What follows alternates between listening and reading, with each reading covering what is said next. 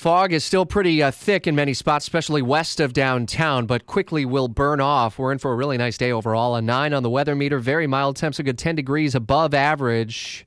When we come crashing back to reality that it is January, straight ahead in your five day forecast. The first 100 days of President Trump. Each day at this time, we take a deep dive into what's happening in D.C. with President administration. A little bit later this afternoon, we expect more executive orders from the president. This time, the focus on immigration.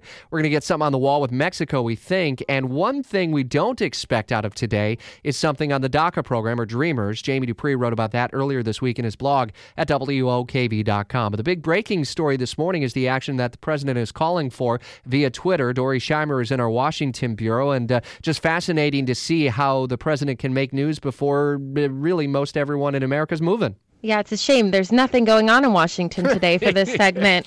it's only day six, but he is up early and making a lot of news. He's calling for a, quote, major investigation into voter fraud, including those registered to vote in two states, those who are legal, and even those registered to vote who are dead, in, quote, many a long time.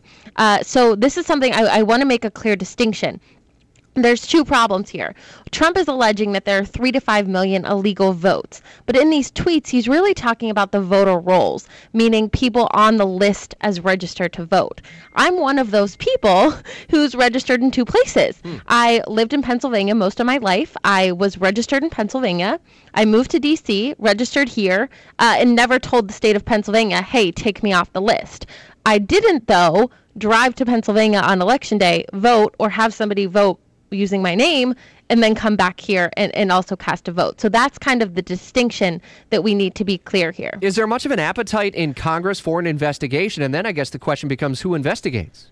yeah, no, there there is not an appetite in Congress for any of this. Uh, we heard from Lindsey Graham yesterday, uh, who said to the president, "Knock it off." Uh, when it comes to these uh, allegations of voter fraud, uh, nobody really wants to be talking about this on Capitol Hill but uh, the person who would investigate is, would be the Justice Department and the new Attorney General. So uh, we will stand by for more details on exactly how he plans to execute this investigation, but but I don't see it going away. Uh, Trump also mentioning on Twitter that his Supreme Court pick would come next Thursday. Is any are we zeroing in on people, or is that uh, still kind of the big parlor game that's happening? yeah, DC? it's you know it's like the VP race. Yeah, uh, that that's how I think of it.